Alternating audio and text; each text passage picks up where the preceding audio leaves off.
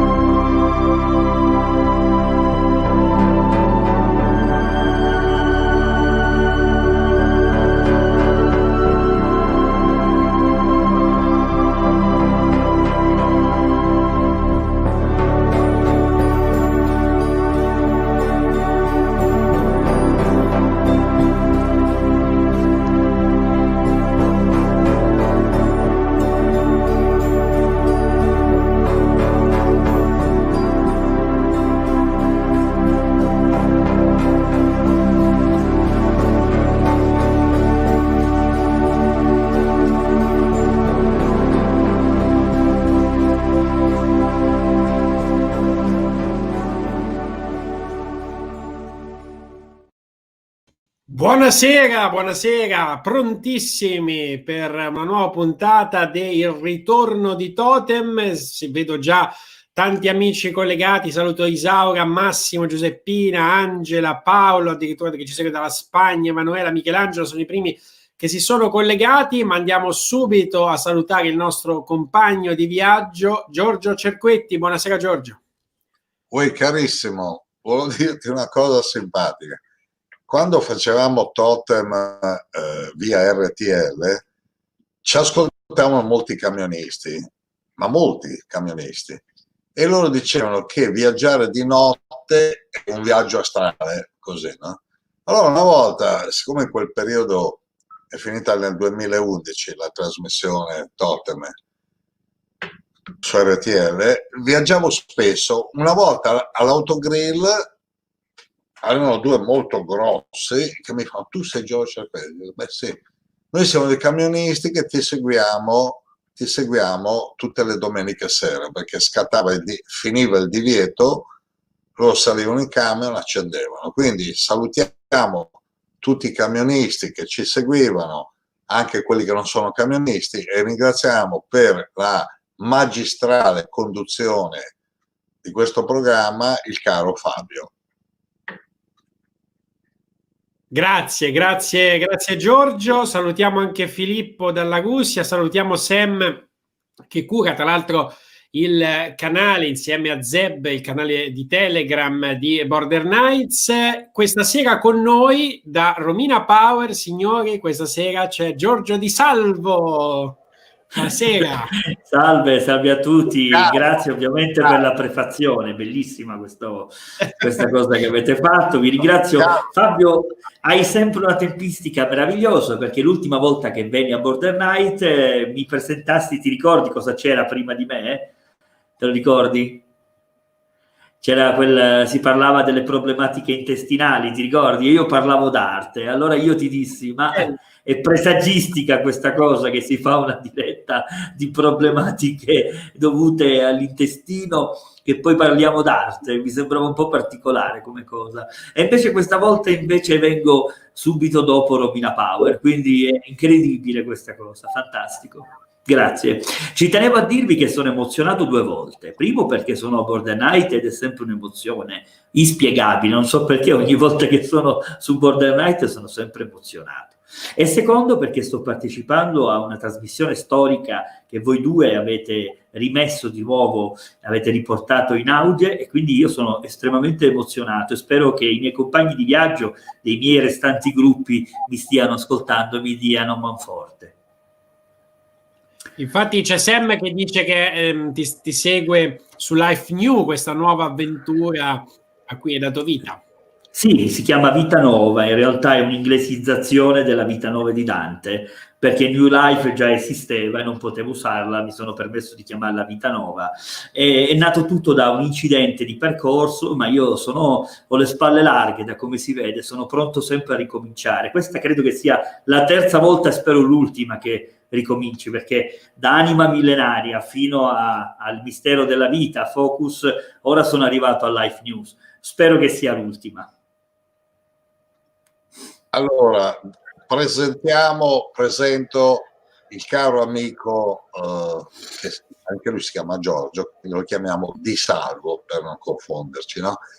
Di Salvo, eh, a parte che già il cognome Di Salvo è positivo, è un bravissimo regista, regista. Però io volevo farti delle domande tra il visibile e l'invisibile.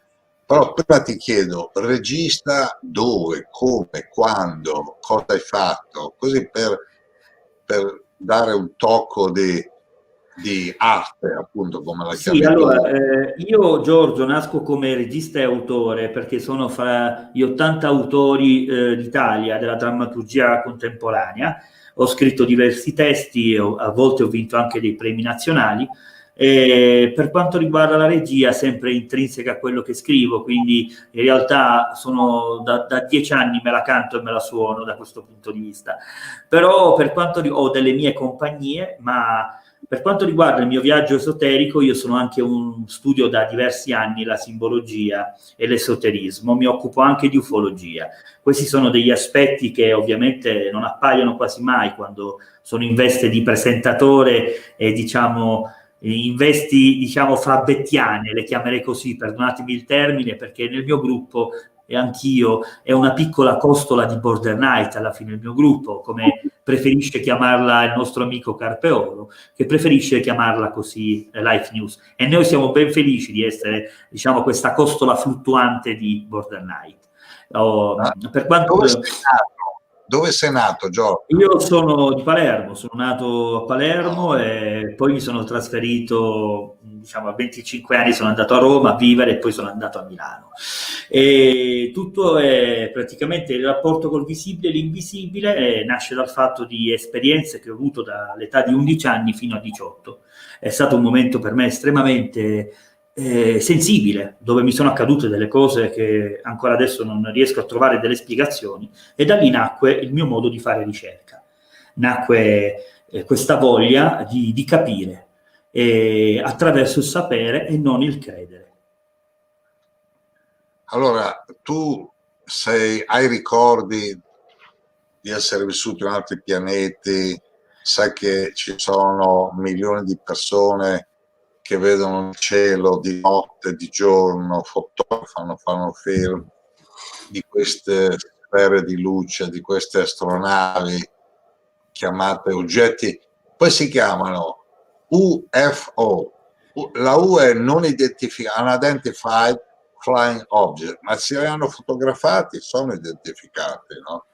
Quindi tu che esperienza hai con l'idea altre dimensioni, altri pianeti siano abitati e che milioni di persone hanno fatto foto, video, vedono, hanno visto, magari mentre stiamo parlando qualcuno, visto che d'estate si gira di più che d'inverno, sta vedendo qualche luce che non è un aereo, quindi che cosa sono, caro Giorgio Di Salvo?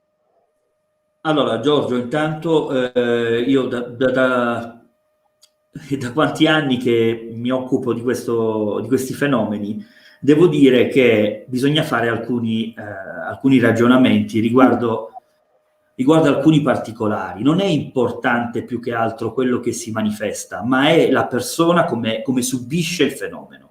Io ho scoperto che la cosa più importante, la rivoluzione copernicana, non è eh, l'oggetto che viene osservato, ma è l'individuo, il soggetto, perché noi abbiamo sempre un racconto, noi abbiamo, io mi sono permesso, la mia trasmissione Confessioni d'altri mondi nasce proprio da eh, nasce dall'idea di Totem di far raccontare alle persone le proprie esperienze. Tutte, l'unico, diciamo, il comune denominatore che ha l'ufologia, il paranormale, c'è qualcosa che li unisce.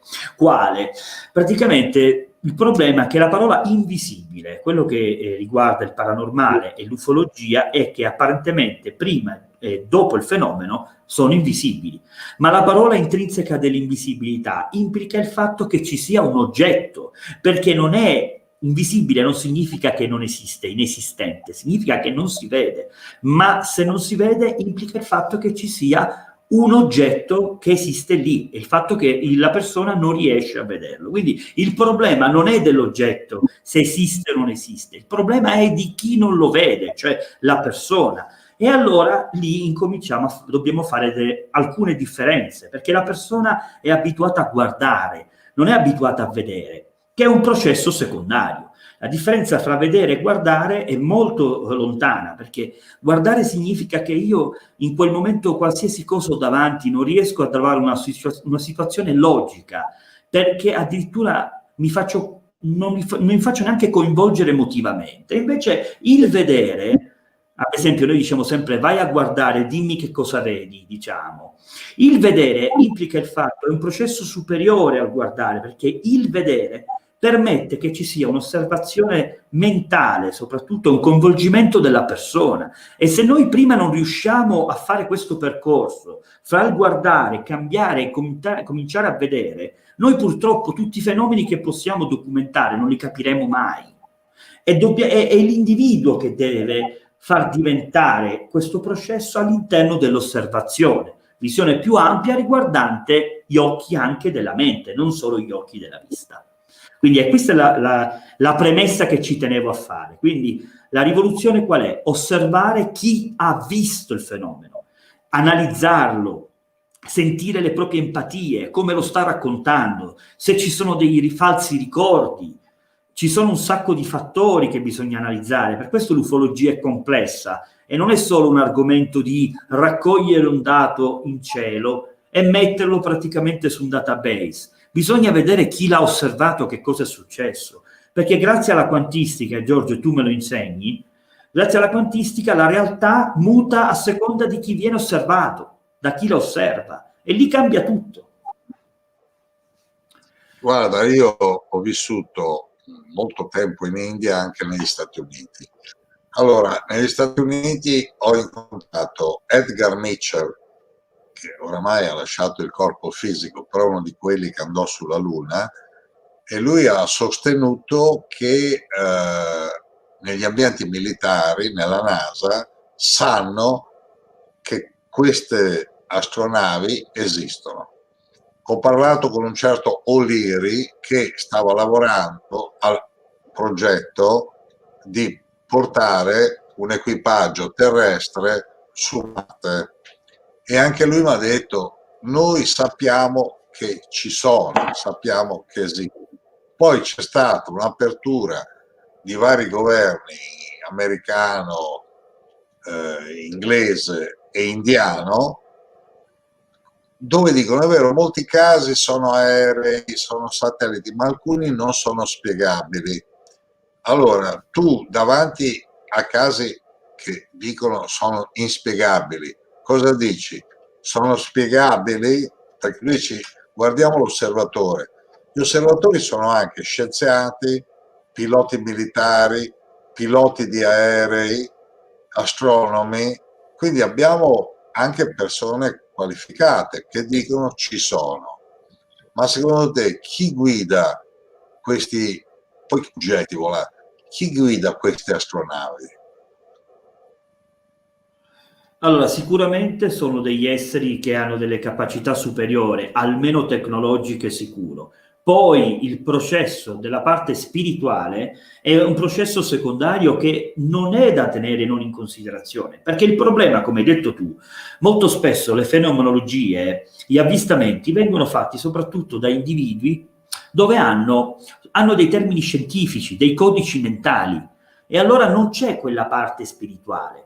Bisogna far sì che l'uomo diventi come lo era magari in, diciamo, in uno stadio rinascimentale dell'umanesimo. Deve riunire di nuovo la parte spirituale con la parte scientifica. Solo così la mente, diciamo, la mente mh, può avere una completa concezione di quello che vede. Quindi noi sappiamo che esistono, sappiamo che sono lì, ma non riusciamo a spiegarli. Questo è il problema non è importante solo l'avvistamento, perché si è scoperto che anche se tu guardi non riesci a vedere, perché il processo della vista, del vedere, che un, noi siamo ancora nel processo del guardare, ma il processo del vedere che ci farà capire chi sono, potremmo addirittura parlarci indipendentemente. Noi che sappiamo, ti faccio un esempio, queste luci che vengono fatte nei video, che mi arrivano continuamente, mi arrivano circa 10 video continuamente di queste luci, ma noi non sappiamo se questo è un modo di comunicare attraverso qualche alfabeto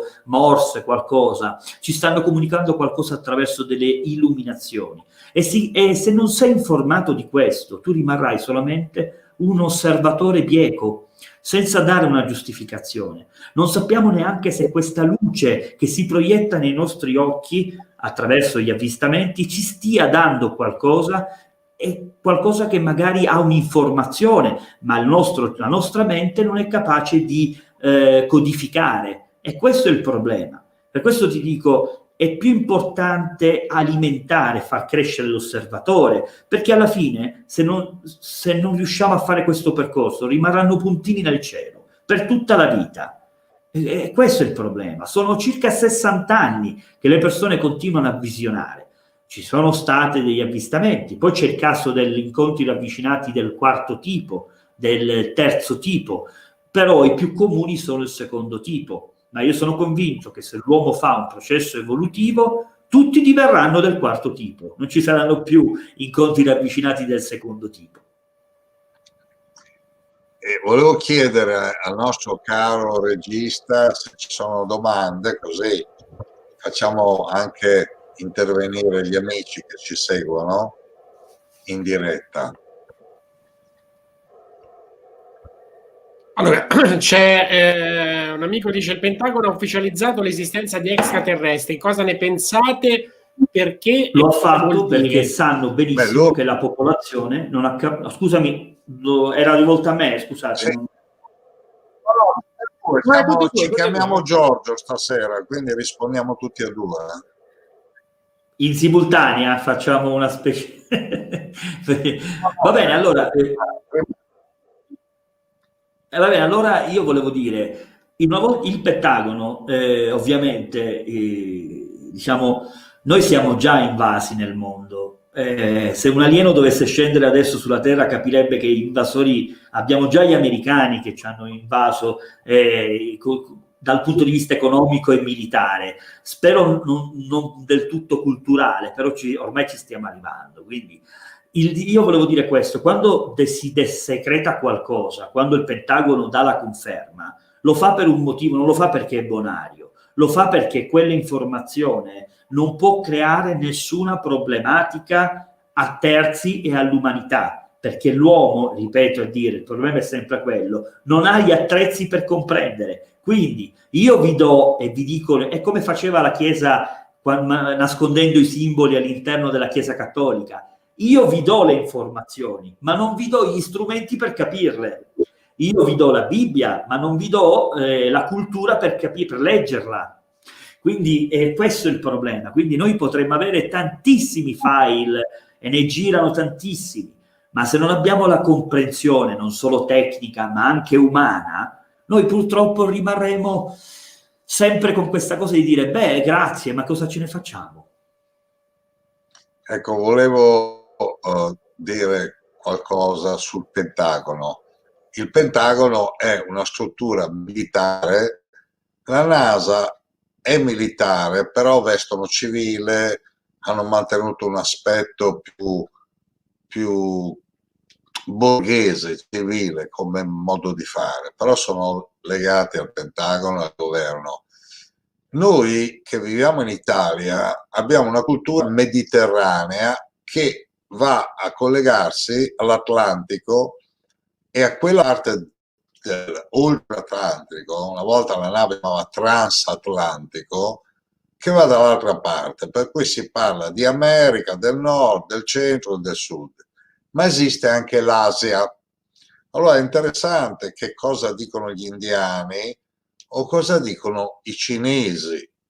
Allora, moltissimi anni fa, io il primo viaggio in India l'ho fatto nel 1968, quindi ho leggevo anche giornali indiani, ho incontrato diversi eh, personaggi in India, che tra l'altro l'India anche sta facendo esperimenti e studi per portare esseri umani sulla Luna e su Marte, eh, anche lì. Però qui nei giornali italiani non si parla mai degli indiani. Allora, nel primo incontro ufficiale che ci fu, perché c'è stata quella piccola guerra di confine negli anni 60, quando sono incontrati capi militari indiani e cinesi, hanno detto reciprocamente, ok, facciamo un accordo,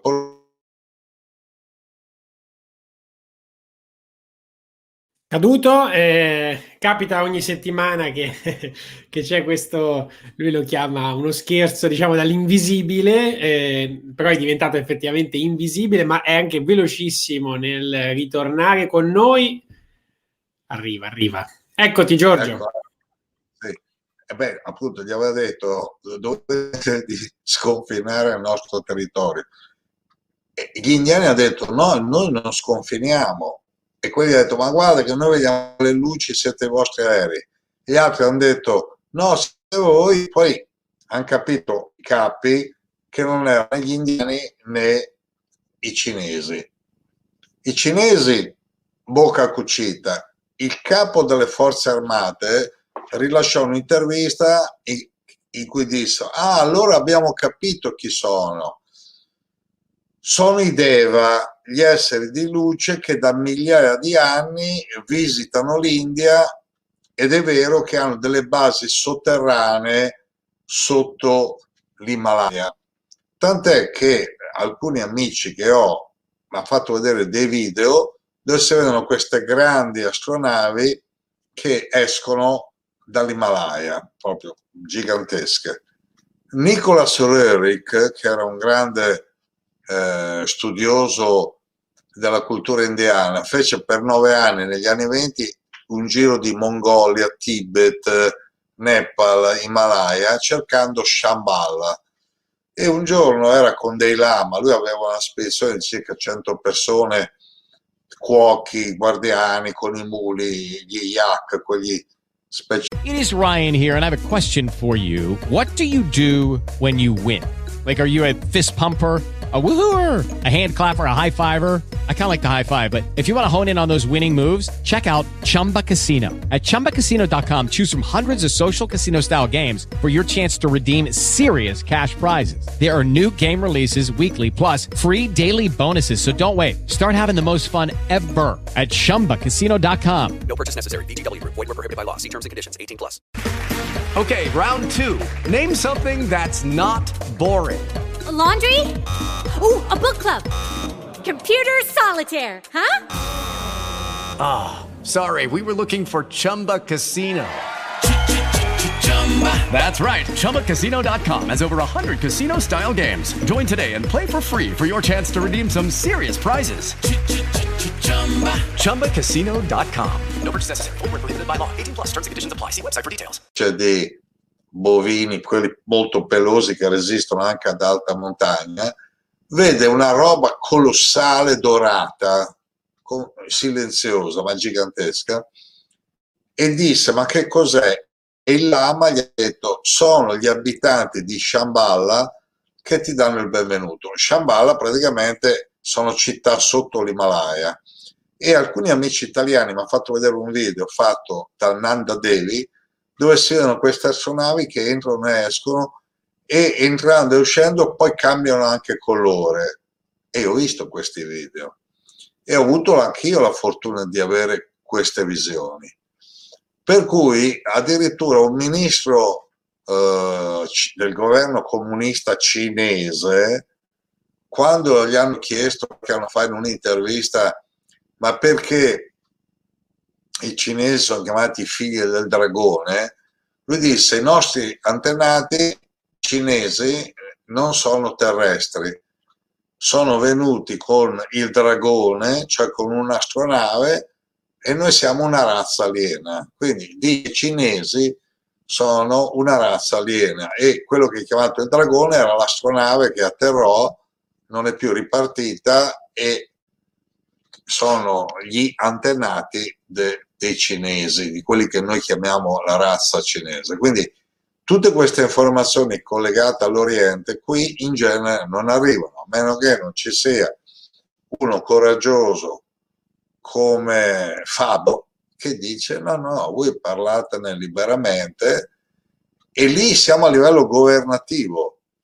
Il primo ministro indiano, Narendra Modi, ha affermato che ci sono oggi presenti sul pianeta Terra razze aliene che vivono magari sottoterra, sott'acqua, perché potrebbero fare il 70% della superficie di questo pianeta è acqua, quindi uno può fare una città subacquea, sott'acqua, infatti hanno visto uscire astronavi anche dall'acqua. C'è eh, l'ammiraglio Bird, eh, tu Giorgio sai, sai chi è l'ammiraglio Bird? Sì. Sì. Oh. Conosci la prego, storia? Prego, prego. Io no, sì, storia... conosco la storia, ma ti sento veramente frammentario. Sì, la storia dell'ammiraglio... Ti sento frammentario, quindi... La storia dell'ammiraglio Bird, Bird, che vuol dire uccello in inglese, è che il suo aereo fu eh, affiancato da due astronavi che hanno portato dentro la Terra entrando da un buco al Polo Nord. Lì ha incontrato una razza aliena umanoide molto pallidi, con i capelli biondi, lisci, quasi bianchi. Visto che lui era un ammiraglio molto considerato al Pentagono, gli ha detto porta un messaggio ai tuoi capi che la devono smettere con le esplosioni atomiche sotterranee che facevano vibrare la, la sottoterra e disturbavano le loro città sotterranee, perché pare che alcune di queste razze aliene umanoidi che vivono sottoterra non reggono molto eh, la, la luce solare. Infatti, mentre africani, anche indiani, non hanno problema a stare tutto il giorno al sole, la razza bianca soffre al sole, tant'è che io ho delle macchie qui che in realtà ho preso quello che si chiama melanoma, cioè l'esposizione al sole che ho fatto io, avendo 74 anni, sin da bambino mi mettevo al sole senza creme, senza protezione, vengono fuori dei cavi dalla pelle che devono essere bruciati. Quindi la razza bianca ha questo handicap che se si mette al sole senza protezione, cosa che purtroppo fanno in molti, e questi hanno una struttura fisica ancora più debole rispetto alla luce solare, per cui o escono di notte o vivono in città sotterranee. Quindi Fabio, se ci sono domande, rispondiamo sì, il tema chiaramente è molto... Arrivo Giorgio, eh? Cosa ne pensate della correlazione tra extraterrestri e angeli del passato e del fatto che certe persone lo ritengano delle divinità? Cosa ne pensate di ciò che dicono personaggi come Caria, che tra l'altro vorremmo invitare proprio qui al ritorno di Totem? Allora, ripartiamo da Giorgio Risalvo.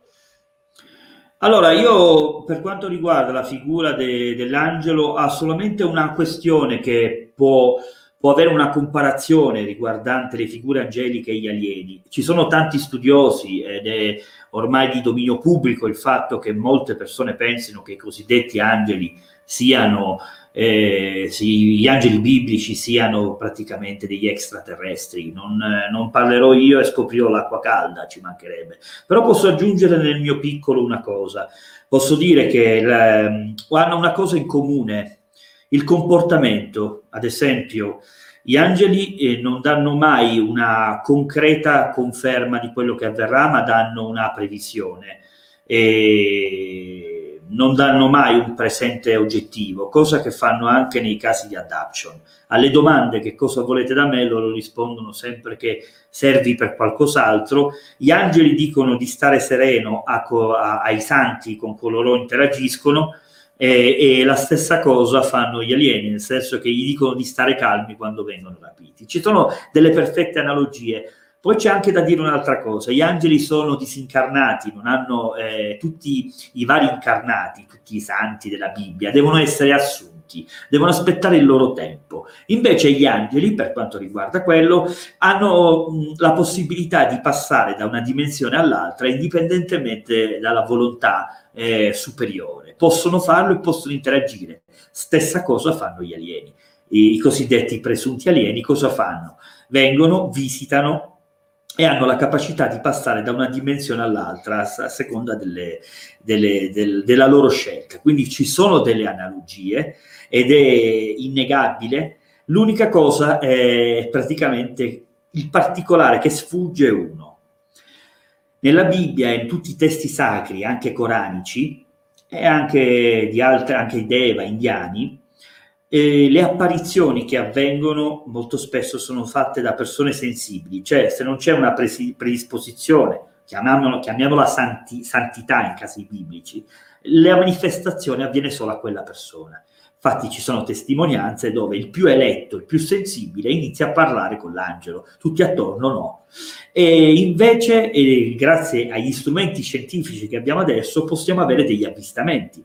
Ma c'è anche questa analogia ripeto, i fattori di adaption avvengono molto spesso, soprattutto riguardante ehm, eh, soprattutto alcune persone che hanno una sensibilità spiccata e particolare. E quello che lega il paranormale all'ufologia è questo, è il fatto che le persone hanno una eh, sensibilità sviluppata per motivi anche di esperienze, no? avvengono anche queste esperienze. E soprattutto c'è anche un discorso di base.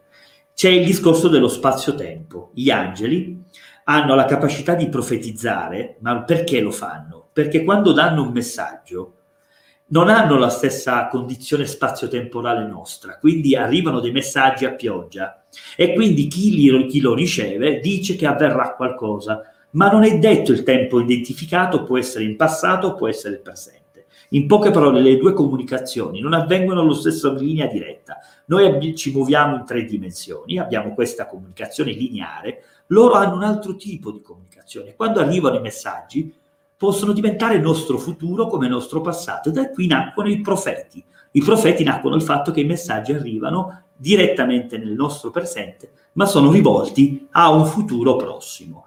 Stessa cosa con gli alieni, stessa cosa identica. Quando si ha un adoption, avvengono delle, dei ricordi, la persona che viene, tra virgolette, eh, rapita, chiamiamola così, o accolta in certi casi, perché se la guardiamo a seconda dei punti di vista differenti, viene accolto o rapito, se la persona viene accolta, profetizza anch'essa, cioè riceve dei messaggi per via del tutto non con i nostri organi di senso. Il, sappiamo benissimo che le cose che hanno in comune sono anche il fatto che le percezioni sono sempre cerebrali. Non avvengono mai con i nostri organi di senso. Ricordiamoci che il nostro cervello percepisce la realtà circostante attraverso altri organi di senso, che sono gli occhi, l'udito, il tatto, eh, poi eh, per quanto riguarda il gusto, magari forse qualcuno, ma io non ho mai avuto esperienze di adaption col gusto, però ci sono.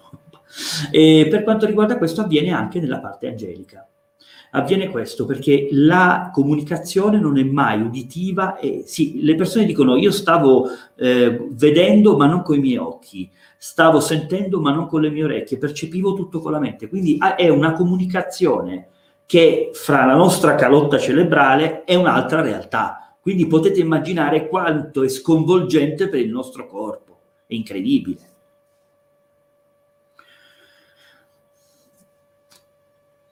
Ci siete ancora? Sì, sì, ci siamo, ci siamo. È molto interessante quello Sì, che sì. dice. Sì, è molto interessante quello che dice lui. Però volevo ricordare un episodio di ieri in cui al telefono con Fabio gli ho detto, senti Fabio, perché non invitiamo a una trasmissione eh, il ritorno di Tom Pier Giorgio Caria, giusto? Esatto. It is Ryan here, and I have a question for you. What do you do when you win? Like, are you a fist pumper? A woohooer, a hand clapper, a high fiver. I kind of like the high five, but if you want to hone in on those winning moves, check out Chumba Casino. At chumbacasino.com, choose from hundreds of social casino style games for your chance to redeem serious cash prizes. There are new game releases weekly, plus free daily bonuses. So don't wait. Start having the most fun ever at chumbacasino.com. No purchase necessary. VGW Group. Void were prohibited by law. See terms and conditions. 18 plus. Esatto. Oggi, stasera, uno ci chiede di lui. Quindi io direi di rimandare quando viene lui la domanda che cosa è stato ripreso nei vari video che lui ha, nelle varie foto. Perché sai, una cosa è percepire come occhio, avere questo tipo di rapporto quasi telepatico da mente a mente. Una cosa è i video che esistono e che Giorgio Caria ha una raccolta di video e così. Per quello che riguarda chi sono questi che vengono, secondo la filosofia indiana, l'antica filosofia indiana, ci sono 400.000 civiltà aliene extraterrestri che hanno una forma simile a questa che abbiamo noi, cioè magari non hanno tutte le dita che abbiamo noi, ne hanno tre, ne hanno quattro, la testa è diversa, gli occhi diversi, però possono essere catalogati come forme umane o umanoidi. E alcuni, secondo me, sono turisti. Se noi andiamo a vedere la mentalità del turista, non è che se uno va a Roma va a dire al sindaco io sono arrivato, magari fotografa anche il palazzo del sindaco, il palazzo del governo, fa delle foto, sì, oggi fa un selfie e poi se ne va. Invece nei film gli alieni vengono sempre, ve- so, Star Trek, Guerre Stellari, sempre tutti uguali, tutti vestiti uguali, meno uguale. Secondo me c'è una grande varietà. Poi volevo, non per correggere eh, Giorgio Di Salvo, che diceva che gli americani hanno invaso anche il linguaggio, lui ha, ha detto una parola abduction, va tradotta questa parola. Questa parola vuol dire rapimento, prelevamento. Ci sono testimonianze nel mondo di migliaia di persone che dicono di essere stati fisicamente presi e portati a bordo di, noi le chiamiamo astronavi, anche se la parola astronave di per sé vuol dire nave degli astri. In sanscrito si chiamano vimana. Quindi tu, Giorgio, volevi parlare di quelli che sono stati presi e portati a bordo, giusto? Vedi Giorgio, io posso dirti, nella mia esperienza, io sto analizzando ancora adesso circa 40 casi di rapimenti alieni. Io sono in contatto con molte persone che nel privato mi stanno confessando e hanno il coraggio anche nelle mie trasmissioni di raccontare, e anche in forma anonima, mi stanno raccontando, diciamo, le loro esperienze. Quindi, bene o male, un'idea sto cercando di farmela. Sono due le cose che bisogna analizzare nell'adaption, perché c'è molta confusione, c'è molta narrativa, che piace solo molto spesso alla persona. Il caso di adaption eh, bisogna osservare soprattutto tanti fenomeni e tante particolarità. Ce ne sono stati alcuni che mi hanno sconvolto. E alcune persone erano convinte di aver avuto una, una rivelazione beata di qualcosa che in realtà era un beneficio. E praticamente attraverso dei punti di vista differenti si sono accorti che non era così. Io vi voglio fare una, un, un, caso di adaption che nessuno parla, è il caso del 1953 di Antonio Villas, brasiliano, un contadino. Questo caso non ne parla mai nessuno perché è un po' scomodo. Vi spiego perché. Praticamente questo caso di adaption c'è un particolare che sfugge molto agli amanti dell'ufologia e anche coloro che se ne occupano.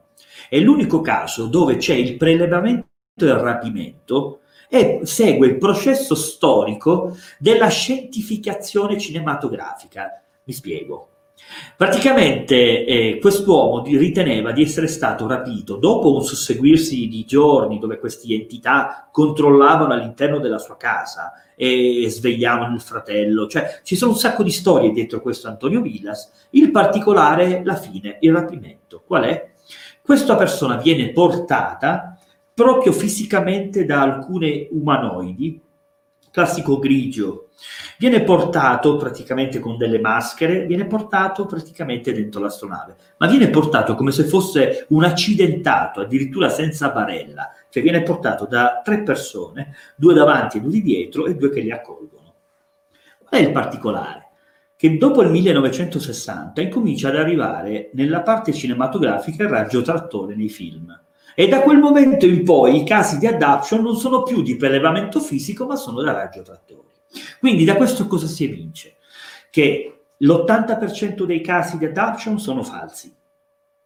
Sono falsi perché sono condizionati su, casualmente dalla mh, fenomenologia della produzione cinematografica, cioè più vedono dei casi particolari. Negli anni 90 ci sono stati casi di film eh, particolari, dove finalmente si parlava della quantistica come contact, no? Da quel momento in poi i casi di rapimenti alieni sono stati di amore, felicità, gioia, e cioè il discorso è ricordatevi quello che vi ho detto, è importante il punto di vista, è la cosa più importante. Bisogna sempre analizzare colui che osserva, perché colui che osserva la realtà viene modificata dal pensiero dell'individuo. Quindi lì si potrebbero aprire altri scenari, secondo me, più importanti e più affascinanti rispetto alle solite documentazioni che conosciamo tutti. Anch'io ho un repertorio di documentazioni di video dove si vede addirittura l'alieno che saluta, ce li ho. Ma non è quello che deve colpire, perché da quello non si arriva alla verità. Quello è un feticcio, è una prova ti porta un po' d'emozione. Io ho fotografie di persone che hanno gli alieni dietro e le faccio vedere nelle mie trasmissioni, ma dopo due minuti quella cosa viene dimenticata. Perché viene dimenticata? Perché non c'è una parte esoterica, è quella che manca. Dobbiamo unire quella. Quindi, eh, ritornando al discorso, e concludo che poi lascio la parola a Giorgio, il discorso eh, riguardante i casi di adoption, secondo me, l'80% sono eh, non sono, non sono attendibili. Poi bisogna stare attenti perché ci sono persone anche in Italia che hanno fatto, scusate la polemica, hanno fatto uh, una bellissima narrativa di tutto ciò. State attenti alle persone che danno tanti particolari. Come tutti sanno, e qualsiasi persona che ha visto film di detective e quant'altro, film polizieschi, sanno che quando una persona sta raccontando tanti particolari, sta mentendo.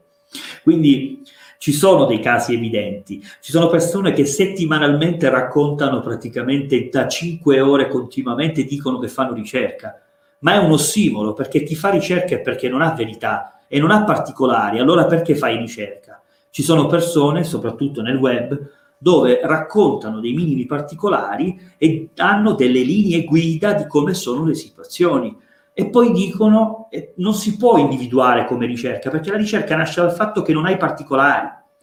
Io sono un ricercatore e io le mie scoperte sono fatte di indizi, sono fatte di simbologie, di particolari, ci vuole una capacità mnemonica di elaborazione, di cultura, di informazioni che un, ci, sono giornate intere per scoprire una, un indizio. E invece io mi accorgo che c'è il web, clicco, e mi vedo delle trasmissioni di persone che mi raccontano il verbo. Beh, diffidate da queste persone.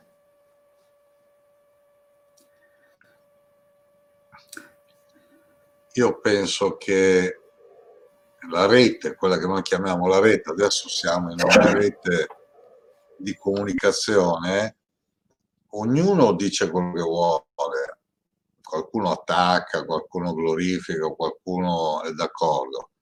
Però è un dato di fatto che nell'antica filosofia indiana, migliaia di anni fa, si parla addirittura di guerre dove da una parte ci sono degli esseri umani buoni e chiamiamoli deva, extraterrestri buoni, e di là cattivi terrestri e cattivi extraterrestri. E ci sono questi, stati questi scontri, queste guerre.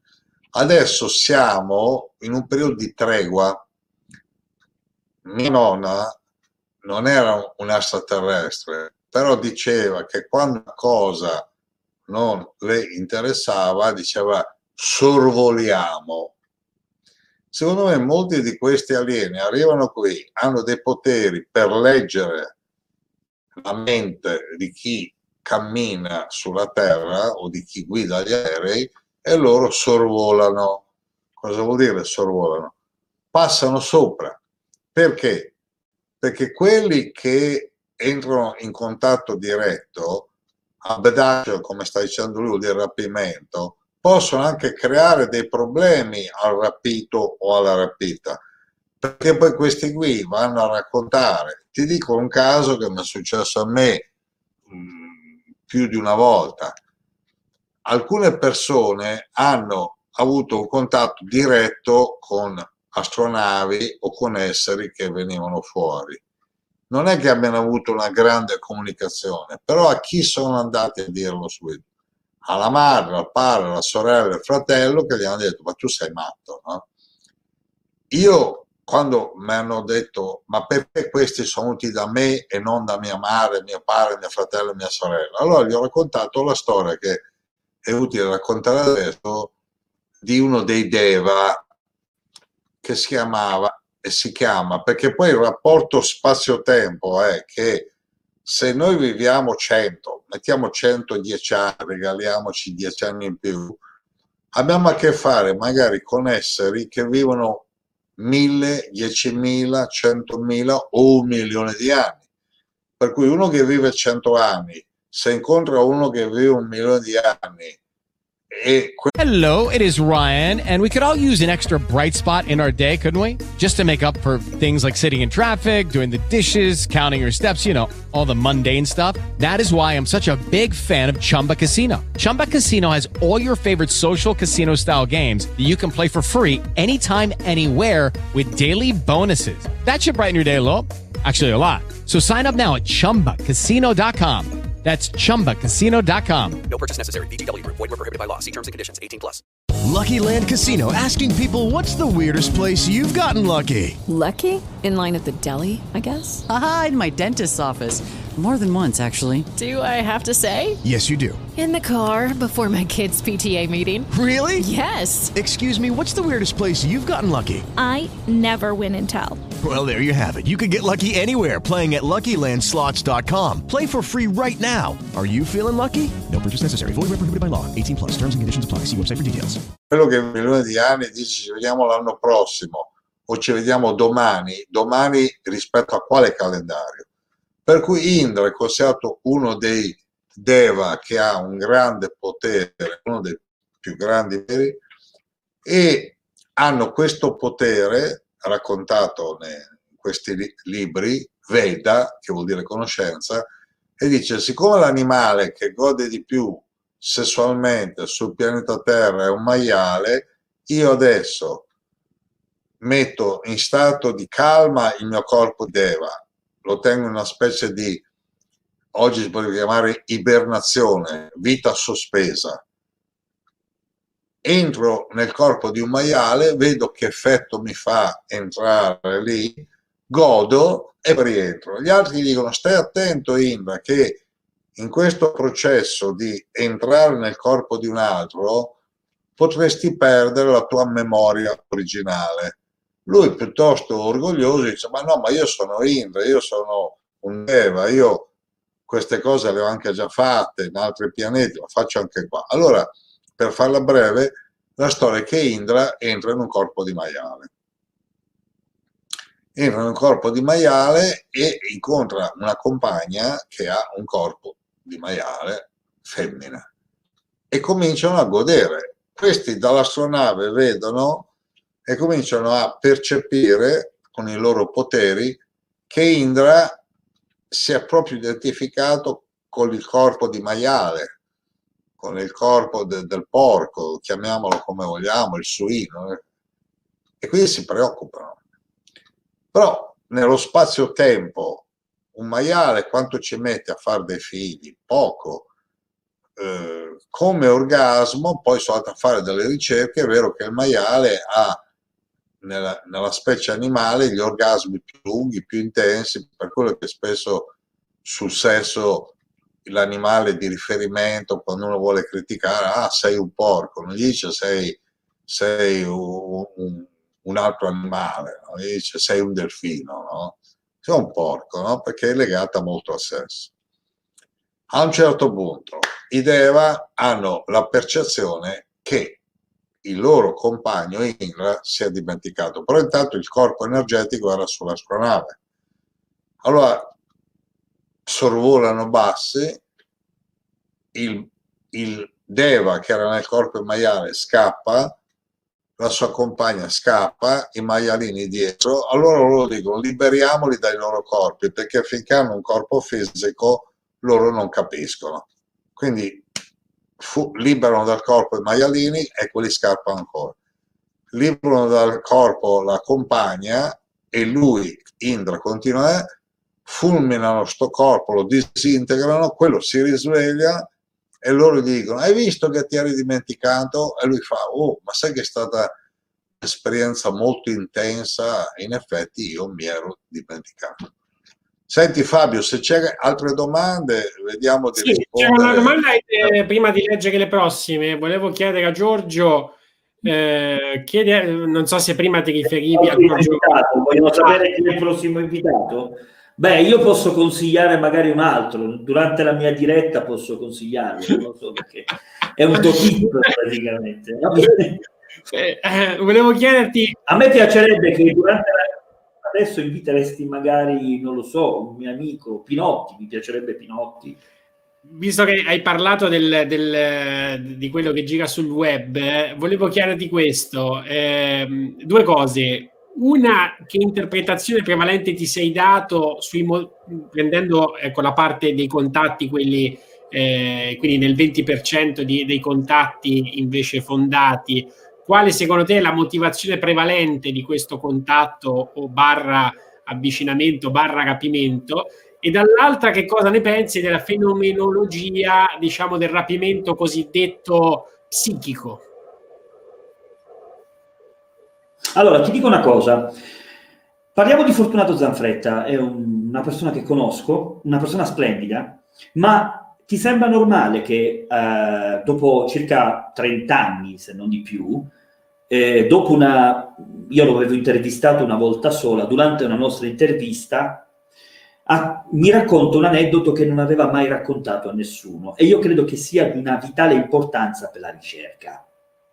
Non mi sembra normale che vengano scritti libri, vengono fatti documentari, film su Fortunato Zanfretta e non si sa che Fortunato è figlio praticamente di 12 fratelli, tutti gemelli a coppia, e il suo gemello da piccolo, da bambino, è stato fulminato praticamente mentre giocavano tutti da piccola età di due anni, tre anni così, lui era piccolissimo, e questo bambino che era il suo gemello mentre giocava, praticamente viene preso da un lampo, viene fulminato e, non, e scompare. Non si sa più niente di questo individuo. Questo per la ricerca in questi 40 anni sarebbe stato un passo avanti, ma il problema è che nessuno mai ha fatto la domanda giusta e durante una mia intervista è, è uscita questa cosa che in tutte le dirette, tutti i libri di Zanfretta su Zanfretta non è mai uscita. Perché? perché l'ufologia ha puntato solamente a guardare l'astronave è il Dargos, è l'alieno, e nessuno si è domandato perché i Dargos hanno scelto Zanfretta. Perché da lì è la cosa più importante. Zanfretta è un individuo dove aveva un fratello gemello e lui praticamente è a coppia di 12 fratelli, tutti gemelli. Un altro, lui è l'ultimo di una, di una diciamo, famiglia dove il fratello è scomparso in un fulmine, cioè è arrivato un fulmine mentre giocavano e non si sa più dov'è. Lui poi ricorda attraverso le ipnosi regressive che si ricorda che c'era un suo doppio di fronte. Ecco lì in questi 40 anni avremmo fatto delle ricerche epocali e non lo deve scoprire Giorgio Di Salvo durante una diretta perché in maniera esoterica mi interessa più l'individuo che il fenomeno.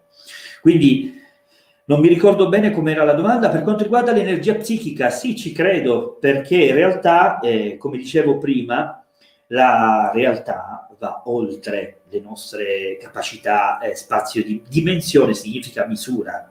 Ora, se ci sono delle altre entità dove hanno delle misure, e questo si lega al paranormale, dove praticamente tutte le persone che hanno avuto casi sia di paranormale riguardante questi uomini ombra che a volte vengono scambiati, ad esempio, io parlo con delle persone che hanno esper- esperienze paranormali che durante la notte vengono addirittura scaraventate, scaraventate dal letto a una distanza di 2-3 metri dalla parete da questi uomini ombra. Vengono tirati dai piedi e allora si ritrovano praticamente lontani. Ecco, questi non possono essere sogni perché oggettivamente è una realtà che condiziona la parte fisica di noi stessi. Quindi non può essere un sogno quindi la, diciamo, la psicologia lo chiama para, para, eh, para mi sembra parainsonnia la chiama, che è un momento, uno stato temporale della mente dove in quel momento arrivano delle immaginazioni che fanno parte della parte onirica di noi stessi, però ancora il nostro corpo è veggente. Quindi è una via di mezzo. In realtà non è così, perché arrivano i fenomeni fisici. Non esiste un sogno dove condiziona la nostra capacità fisica. Cioè, se io sto sognando che vengo portato in aria, non posso aprire gli occhi coscientemente e mi ritrovo a due metri da terra. Questo avviene. Non esiste un sogno che condiziona la parte, esistono parte, sogni che vengono condizionati dalla nostra parte fisica, ma non viceversa. E da lì arriva il mio studio. Lo studio avviene che mentre ci sono questi mh, mm, eh, rapporti con questi uomini ombra, piano piano la persona quando prende consapevolezza e analizza quello che gli succede, nel tempo incomincia a vedere che più che uomini ombra sono figure di grigi. Allora vedete che sempre di più, allenando la, la capacità mentale, cominciamo a scoprire la verità. Esistono questi, ho detto poco fa, rapimenti, per altri non è così. Io ho delle esperienze personali che magari un giorno racconterò anche a Border Night, ne posso raccontare qualcuna, quando, se c'è tempo, ditemi voi se sono interessanti. Però io credo in queste situazioni perché le persone mi raccontano dove vengono condizionate anche la, la parte fisica. Ogni volta che queste persone hanno un rapporto psichico, subiscono delle variazioni del loro, delle loro circostanza temporale e, e dimensionale. Se io sogno ho un rapporto psichico con un'entità, tra l'altro c'è anche da dire una cosa che nessuno sta valutando, la luce si muove all'interno del nostro spazio-tempo e quindi noi riusciamo a vedere gli oggetti perché abbiamo una concezione dei fotoni diversa. Ma in un'altra dimensione, quando abbiamo questo contatto con questa entità, la luce come si comporta in una quarta dimensione? Che cosa può avvenire? C'è anche il discorso associativo, molte persone associano, a seconda della loro esperienza, quello che vedono, perché il cervello non ha esperienza. E allora cosa succede? Succede che io so che esiste qualcosa, e qui ritorniamo all'invisibile, dove l'oggetto c'è, ma il problema è che il nostro cervello, non essendo pronto e non avendo esperienze, magari non vede quella cosa all'interno della propria dimensione, fa fatica e allora per non uscire matto cerca di associarlo e ci fa vedere un nostro caro, ci fa vedere un nostro cane, ci fa vedere magari qualcosa che abbiamo visto in tv, perché la, la memoria funziona così, elaborazione associativa. Quindi ce n'è ancora da scoprire, ma tanto, tanto. Invece molte persone si svegliano la mattina e dicono, è così, ho parlato con questo, mi ha detto questo. in un'altra dimensione, dove lo spazio-tempo fisico è totalmente lontano? Però la risposta è sì. Credo che esiste qualcosa, ma c'è ancora tanto da lavorare, molto più di quello che si è scoperto.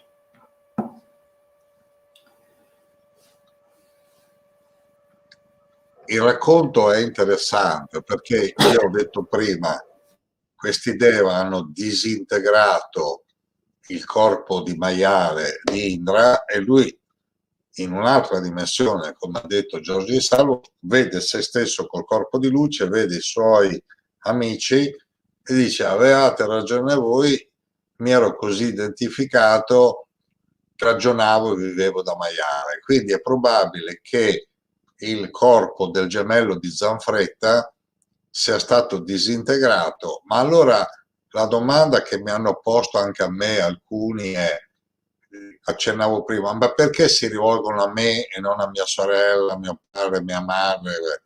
Per una questione di contatti antecedenti a questa nascita. Quindi eh, se uno va all'ospedale permettono una visita dei parenti. Quando uno bambino va a scuola vogliono parlare con i genitori o con chi rappresenta i genitori. Anche quando una volta il servizio militare era obbligatorio c'era la visa parenti, quindi sta parola parenti può esistere anche in altre dimensioni, che qualcuno che era un collega, un amico, rinasce sul pianeta Terra, viene visitato dai suoi amici, dai suoi colleghi, dai suoi compagni, dove loro sanno chi è Zanfretta. E Zanfretta, siccome gli hanno detto da bambino tu ti chiami Zanfretta, è più convinto di essere italiano di nome Zanfretta che non di essere uno di loro che rinasce in Italia. Io sono convinto, per quello che mi riguarda, che io sono terrestre di passaggio. Siamo passeggeri dell'astronave Terra che gira su se stessa, gira intorno al Sole e il, sistema, e il Sole è una stella e con tutto il sistema planetario che gira intorno al Sole gira intorno al centro della galassia, noi siamo solo 30.000 anni, 30.000 anni alla velocità di 300.000 km al secondo secondo questa dimensione, come diceva Giorgio Di Salvo, perché ci sono altre dimensioni dove si può passare da un punto all'altro della galassia o delle altre dimensioni o di varie galassie a velocità diverse. La scienza adesso dice 300.000 km al secondo, quindi accettiamola, però accettiamo che noi siamo in un piccolo corpo, in un piccolo pianeta alle periferie di una delle tante galassie e dire oramai anche il Vaticano accetta l'esistenza di civiltà aliene, tant'è che hanno chiesto ad alcuni esponenti del Vaticano ma li volete battezzare? La risposta adesso è solo se loro lo chiedono. Però per secoli sono stati obbligati ad essere battezzati perché arrivavano sia i missionari che i militari, gli eserciti, per cui se un alieno dovesse chiedere, diciamo, ah, noi se, se, ce lo chiede. Così. Quindi molti casi di quella che lui chiama abduction, rapimento, prelievo, sono amici, solo che loro hanno un livello di coscienza per cui vedono che Giorgio Di Salvo è nato in Sicilia in una vita precedente era nelle Pleiadi su Sirio, su Orione. Bisogna vedere se Giorgio Di Salvo si ricorda, se Zanfretta non si ricorda. In India ho visto molte storie di persone che parlano di questi esseri e ricevono dei siddhi. Questo è interessante. C'è uno che è stato studiato, un indiano, che è stato studiato anche in funzione dei viaggi spaziali che l'ente spaziale indiano esiste proprio come una NASA in India. Eh? Lui non mangia tanti anni, tanti, sempre che dice che è arrivato un essere di luce, gli ha dato il potere di non mangiare. Una storia simile c'è anche nel famoso libro Autobiografia di uno yogi, dove questa bambina vede un essere di luce che gli dà il potere, tu puoi vivere di energia, perché l'ideale nei viaggi interplanetari non è fare un bar, un panino, un tramezzino, ma nutrire questo corpo direttamente di energia.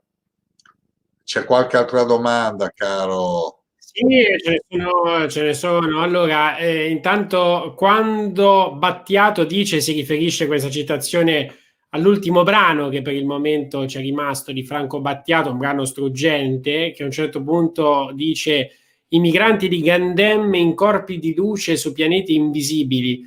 La domanda è, si riferisce a esseri extradimensionali extraterrestri o a individui che hanno terminato la reincarnazione? Questa è una domanda più per Giorgio Cerquetti. Ma guarda, io conosco Battiato Franco dal 1970, quindi sono 50 anni, abbiamo parlato di questi argomenti tanto che lui ebbe molto successo con un disco, L'era del cinghiale bianco, che è un avatar di Krishna che viene sul pianeta con la forma di cinghiale. E chiaramente, essendo un artista, tra una canzone e l'altra mette una serie di segnali per far capire che esiste visibile, esistono altri esseri, esiste dimensione. Tant'è che a un altro amico che saluto, Fabio Bagnaschi, fecero questo documentario che trovate aspettando il bardo con Bagnasco eh, che è il produttore e Franco Battiato che appare anche questo documentario trovate su internet che cos'è il bardo? che quando bardo vuol dire tra due, due dimensioni quando ognuno di noi muore secondo il libro Betone, che però ha origine dall'antica filosofia indiana, quindi andiamo ancora prima del libro tibetano dei morti, i Veda dicono che quando uno sta morendo, sia che la morte è istantanea, sia che ci mette tre mesi, fa una revisione panoramica della vita e comincia a vedere esseri che altri non vedono. Quindi sono molte persone che hanno assistito il passaggio, il trapasso, la dipartita, l'uscita dal corpo di quello che viene chiamato il, poi il defunto, il moribondo, comincia a parlare con esseri che vede solo lui. Solo che in India questo fenomeno è stato studiato per migliaia di anni e ci sono dei passaggi ricorrenti, tipo prima vedi il buio, poi vedi la luce, poi vedi esseri che hanno corpi umani ma luminosi, chiamati esseri di luce, con cui puoi interagire. In alcuni casi ti dicono è meglio che tu rientri nel corpo e altre volte dicono no, vieni con noi e il viaggio continua in altri passaggi. Ma non è l'unico artista, l'unico cantante che parla di alieni ce ne sono stati tanti, soprattutto in testi eh, in inglese, in cui parlano di questa possibilità di, di, viaggiare nell'invisibile, di fare... Uno che ricordo, caro amico, era Claudio Rocchi, che ha fatto questo, questo uh, disco, lo trovate su uh, Volo Magico, dove già la parola volo magico rende l'idea. No? Io volevo, io personalmente ho visto sia in Italia che negli Stati Uniti delle astronavi. Volevo chiedere a voi due se avete avuto un'esperienza sensoriale, visiva di vedere que- queste astronavi. Cioè chiedo io a Fabio, chiedo a Giorgio. Io no. Sentiamo Giorgio. Io credo che Fabio Falbetti ogni domenica vede degli alieni e dico tutto, ogni domenica quotidianamente.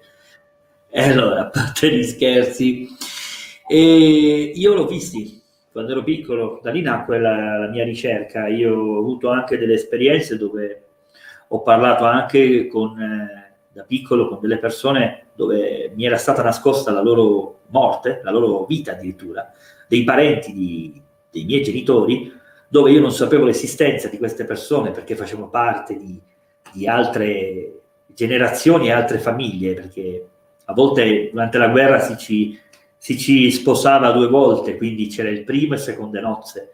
E io conoscevo, c'erano delle persone, eh, parenti che erano morti di prime nozze, i miei familiari, i miei genitori erano di seconde nozze, e io tranquillamente eh, andai da piccolo dai miei genitori e dissi ti salutano queste persone qui. E rimasero sconvolte perché dissero ma, ma scusami, ma come fai a conoscere queste persone? Le abbiamo negate. Poi mi hanno fatto vedere delle foto e mi sono accorto che guardando queste foto eh, io gli dicevo che erano molto più grandi le persone che mi hanno fatto vedere e loro dicevano ma com'è possibile? Io individuavo eh, quelle persone ma erano foto giovanili, io le conoscevo con l'età dei miei genitori addirittura, dei fratelli e alla fine scoprivo praticamente che queste persone eh, vivevano, continuavano la loro esistenza in un'altra dimensione. E da lì ho cominciato a elaborare. Da piccolo, all'età anche di 11 anni, quella fu la prima apparizione, io praticamente da piccolo nelle colline siciliane eh, crebbi praticamente nell'entroterra siculo e conosco tutta la fauna tutta la botanica della Sicilia quando ero piccolo mentre giocavo. La mia eh, vista venne proprio rapita mio sguardo, come se fosse un film anni 70, no? con lo zoom, e mi accorsi che c'era un, un, essere che ancora non riesco a capire dalle dimensioni, dalle fattezze. Hello, it is Ryan, and we could all use an extra bright spot in our day, couldn't we? Just to make up for things like sitting in traffic, doing the dishes, counting your steps, you know, all the mundane stuff. That is why I'm such a big fan of Chumba Casino. Chumba Casino has all your favorite social casino style games that you can play for free anytime, anywhere with daily bonuses. That should brighten your day a little. Actually, a lot. So sign up now at chumbacasino.com. That's chumbacasino.com. No purchase necessary. BGW. Void were prohibited by law. See terms and conditions 18 plus. È quasi insettoidi, gigantesco, grosso quanto, quanto una specie di vespa. Immaginatevi un, un, una motocicletta, ecco, grossa così. E io mi accorsi che era molto, un po' lontana, era verso il basso perché erano collinari, ma mi accorsi che rispetto a tutto quello, il panorama che aveva attorno, era grossissimo perché mi, vedevo la proporzione che c'era fra gli alberi e le pietre e mi accorsi che era un'entità veramente incredibile. E quello che mi colpì è che era cromata, che non aveva un colore, aveva, cambiava a seconda del mio movimento, cambiava. E vidi questa specie di, eh, poi, di, non, non, so ancora identificarlo, io gli diedi l'identificazione di un insetto, perché sembrava quello, poi piano piano con gli studi sto scoprendo che addirittura la robotica si sta avvicinando a questa immagine, ho scoperto delle immagini che la robotica sta costruendo dei robot che hanno questa forma e addirittura sono pure cromati, cioè che non hanno colore. E quindi mi sta incominciando a capire che forse era qualcosa di tecnologico più che insettoide, perché immaginatevi un ragazzino di 11 anni, eh, che esperienza può avere. Però mi ricordo che mi scioccò talmente tanto, mi scioccò tantissimo, io andai a piangere dicendo che avevo visto un mostro, all'epoca non potevo dire che era un UFO, non avevo mai sentito parlare di ufologia. E allora vidi questo mostro, con gli anni poi subii delle problematiche di riniti, da come si sente, io ho una voce molto nasale, addirittura ho delle poliposi continue e mi devo operare. Chi mi fece le prove allergiche mi disse che io venni sensibilizzato dall'olivo, infatti ero in campagna. E addirittura mi disse, una psicologa mi disse che io a quell'epoca subì un grosso trauma perché vidi qualcosa che non dovevo vedere, evidentemente non avevo le capacità di vederla. E da lì nacque la mia rinite, quindi la mia testimonianza, la mia malattia è la testimonianza che io nell'invisibile, nel, nel vedere, ho visto qualcosa, ma ancora adesso la ricerca è aperta. Mi sono fatto delle teorie in base, poi ho avuto, da quel momento in poi ho avuto delle esperienze anche sul paranormale. Un'altra volta mi sono occupato eh, insieme ad altri miei amici che avevamo UFO Alieni Channel, un gruppo di circa 40.000 iscritti, e questo venne cancellato, questo canale. Noi abbiamo avuto la fortuna di occuparci del, due anni fa dell'UFO di Malpensa. Ecco, noi siamo andati sul posto, abbiamo fatto lo skywatching e sì, ci siamo accorti praticamente che davanti a noi nel, con le telecamere praticamente anche a vista non si vedeva nulla perché dicevano che c'era questo presunto UFO e invece con i raggi infrarossi, eh, con la visione notturna, si vedevano delle continue luci e astronavicelle che erano delle, eh, degli UFO, erano degli UFO che salivano e scendevano all'altezza della pista dell'aeroporto. E questo si vedeva solo con eh, i filtri e si vedeva con i programmi a raggi infrarossi e, e visioni notturne. All'occhio umano non si vedeva nulla. E quindi mi sono fatto le mie teorie in base ai miei studi e in base alle documentazioni che ho preso anche da persone che hanno avuto delle esperienze analoghe. E secondo me tutto è concatenato. In poche parole, il problema è le nostre frequenze. Credo che il problema sia quello. Siccome inutile negarlo, ultimamente eh, le nostre frequenze sono molto basse, evidentemente danno fastidio a qualcosa, a qualcuno a livello dimensionale. E io credo, ad esempio, vi faccio un esempio, ci sono persone che studiano le frequenze all'interno nostro, del nostro magnetismo globale perché è importante attraverso anche le fasce di Van Allen. E la Terra sappiamo che ha dei magnetismi, dei poli magnetici, lo sapevano anche gli antichi, motivo per cui mettevano i tempi da una parte all'altra.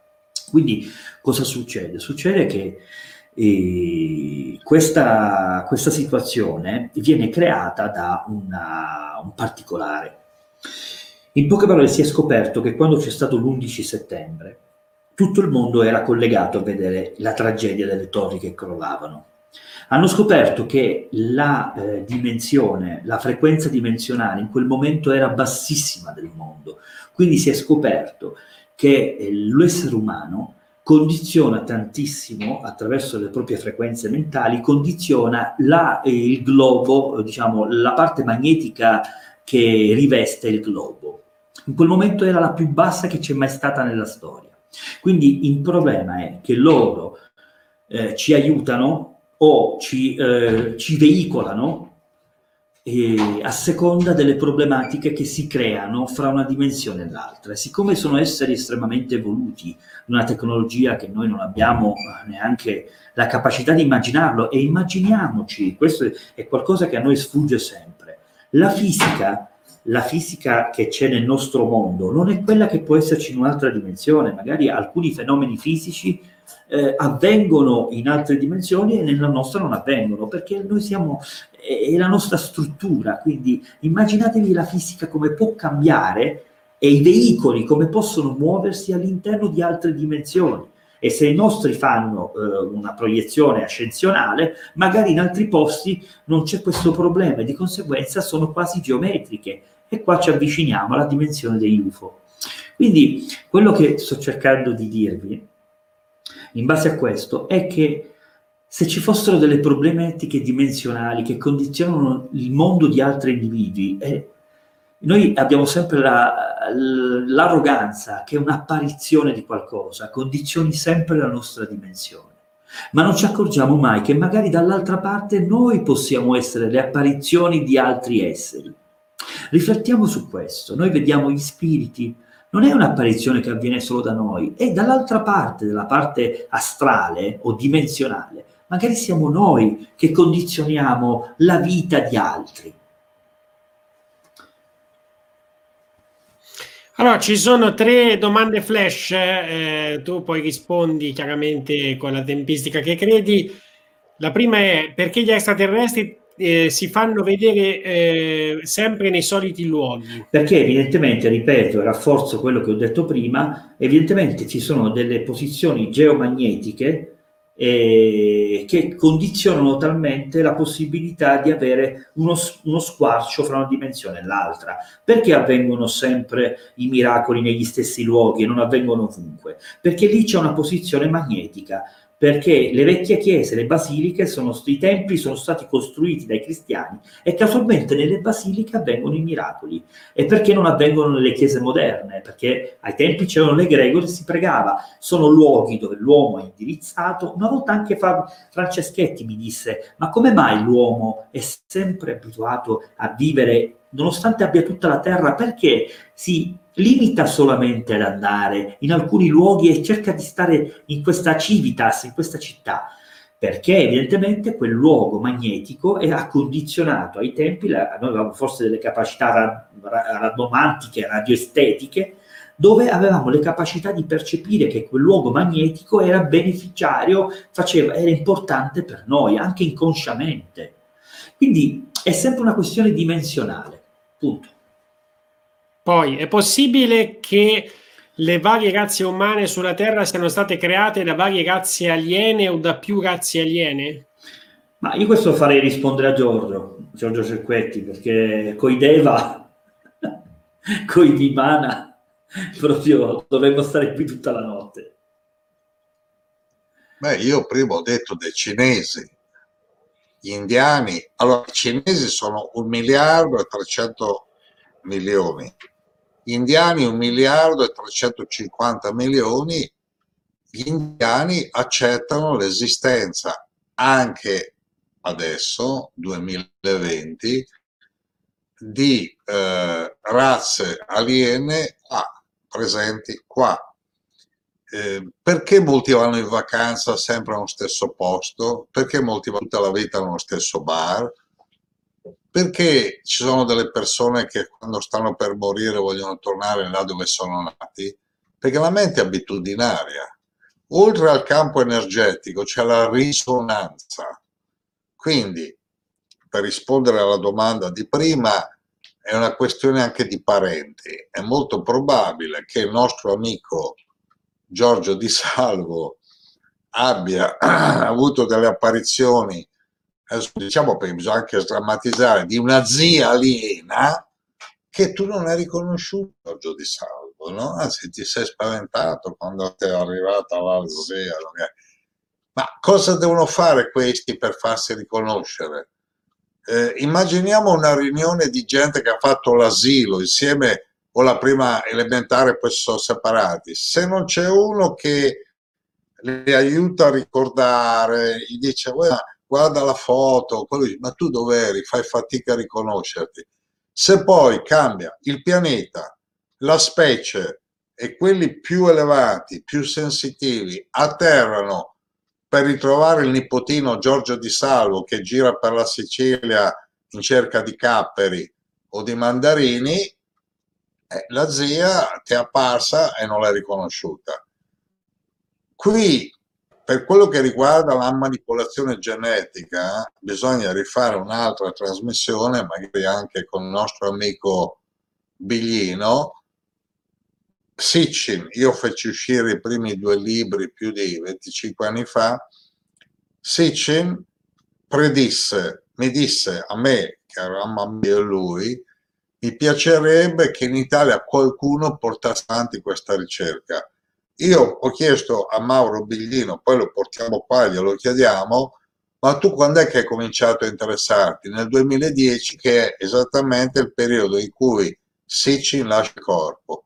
Lui ci teneva che in Italia venisse fuori la conoscenza degli Anunnaki, quelli che hanno un grande potere, sono, vengono dal cielo, chiamati anche Elohim nella Bibbia, che hanno fatto una serie di manipolazioni genetiche su specie umane e non solo specie umane.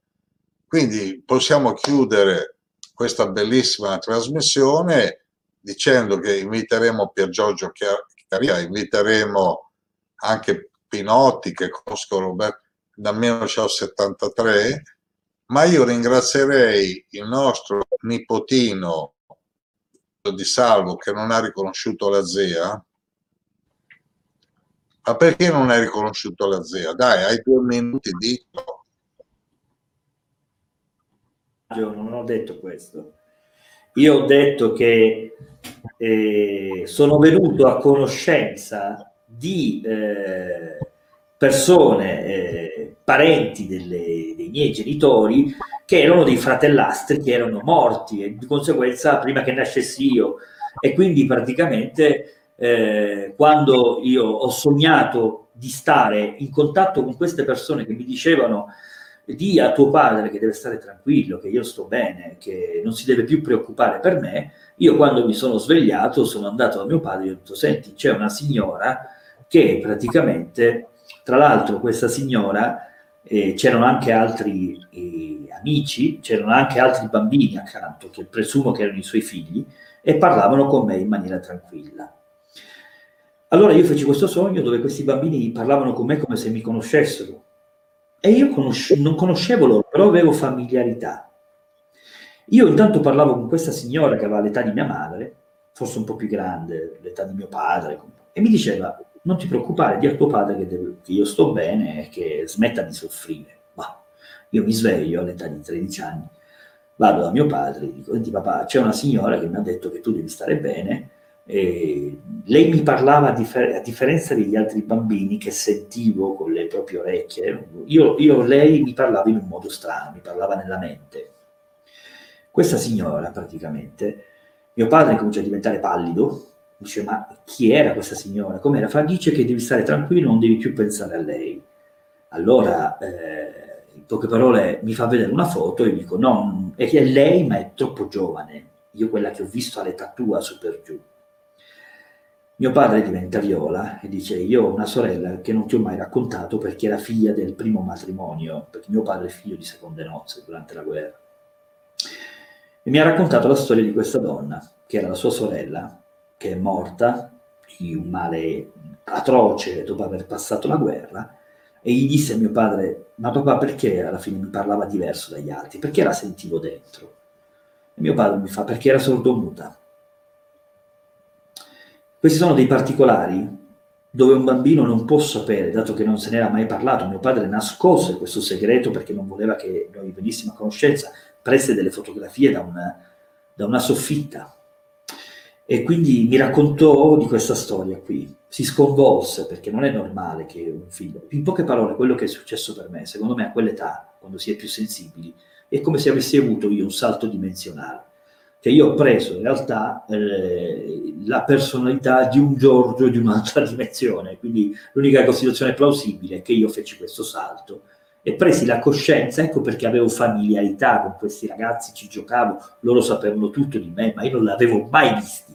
E poi c'erano questi particolari di questa donna eh, che io non sapevo quando poi sono andato a visitarla nella tomba, c'era pure una tomba perpetua e io, io mi sono sconvolto, è stato sconvolgente per me, per tutta la famiglia, perché non se n'era mai parlato. Quindi questo è quello che è successo, spero che sia un po' più chiaro. Quindi era tua zia. Sì, ma io l'ho riconosciuta, io l'ho riconosciuta. Sì, no, ma io infatti ho detto, caro nipotino, perché siccome siamo in diretta e di questa storia io e te non abbiamo mai parlato, ho avuto una visione che la zia mi diceva di al nipotino Giorgio Di Salvo che ero io che volevo comunicare con lui e far capire che tu hai un potere molto superiore alla tua immaginazione. Quindi piglia questa conclusione di Border Knights come una specie di la zia ti vuole bene, caro Giorgio. Grazie mille, grazie a te, grazie a Fabio per avermi invitato. Io poi sotto nei commenti, se mi permetti, No, dicevo, lunga vita Fabio che va avanti a fare le trasmissioni. Io avrei, avrei, un desiderio dopo, se lo posso esprimere. Vai. Se posso scrivere poi nei commenti la mia preferenza per la prossima diretta. Certo. Grazie. Anch'io voglio unirmi a, al Toto al Toto Totem. Chiamiamolo Toto, Totem. Toto Totem ci piace. Ogni volta che c'è un relatore che parla, si, si fa un totip e si scommette sul prossimo che arriva. Sarebbe bello. Eh sì. Vogliamo invitare tutti. Ieri abbiamo parlato al telefono io e il caro Fabio. Abbiamo una lista lunghissima, vogliamo invitare tutti. Tu, se hai dei nomi, ce li dici quando loro sono disponibili. Però torniamo sulla zia io, se uno riguarda la trasmissione, sto parlando di visita parenti dall'inizio, proprio perché penso che alcuni alieni o esseri invisibili vanno a trovare i parenti, i vecchi amici, solo che loro percepiscono e sanno. Chi vive in questa dimensione quotidiana limitata può anche stupirsi. Mi ha fatto molto piacere che tu hai descritto tuo padre quella persona e ti ha fatto capire tuo padre che era la zia. Quindi io direi mandiamo amore e buona energia alla zia sconosciuta che adesso abbiamo conosciuto stasera di Giorgio Di Salo. In qualunque dimensione ti trovi, zia di Giorgio, ti mandiamo amore e buona energia e ti vogliamo bene. Il nome, come si chiamava la zia? Ti ricordi il nome? Sì, Rosetta. Rosetta, come la stele che ha fatto ricodificare il, ai francesi eh, Sì, come capire la famosa stele No. che fu la che cambiò il mondo, la rivoluzione dei geroglifici. Grazie alla stella di Rosetta si scoprì, si scoprì Eh, no, no, di, di, Ecco. di, stella di Rosetta, no? Tu come nipote dillo, no? Durante l'impero napoleonico venne scoperta a Rosetta, nell'ubicazione, una stele dove era scritta sia i- i- il, il geroglifico, dove c'era praticamente il, c'era anche il greco e c'era anche una parte, mi sembra, aramaica, e dava la possibilità di finalmente di codificare i geroglifici, che prima di quel tempo, grazie, prima della stele di Rosetta, tutti praticamente inventavano dei geroglifici le migliori storie, tipo che parlavano di morti, di esoterismi vari, e invece grazie, a- grazie alla stella di Rosetta ci fu la rivoluzione della codificazione dei geroglifici e si scoprì che alcune zone che erano state interpretate, alcune scritte di alcuni scienziati dell'epoca che dicevano che parlavano delle morti, in realtà c'era scritto ristorante, bar dove si mangia, dove si beve, posto dove andare in bagno e compagnia bella. Erano cose molto oggettive. Quindi io saluterei la zia Rosetta che ti vuole bene, augurerei lunga vita qui a Fabio perché qui bisogna fare migliaia di trasmissioni con noi o con altri e diamo appuntamento a tutti gli amici ogni domenica ore 22 il ritorno di Totem Border Nights giusto? giusto? Giustissimo. L'ultima parola. Giorgio, grazie. Fabio. Grazie di cuore Giorgio per essere Io- stato con noi. Io vi ringrazio tantissimo perché è un'emozione doppia stare in vostra compagnia. Grazie, tanti spunti interessantissimi da questo dialogo tra te e Giorgio Cerquetti. A domenica prossima. Salve, grazie. Il viaggio continua. Sempre. Buonanotte.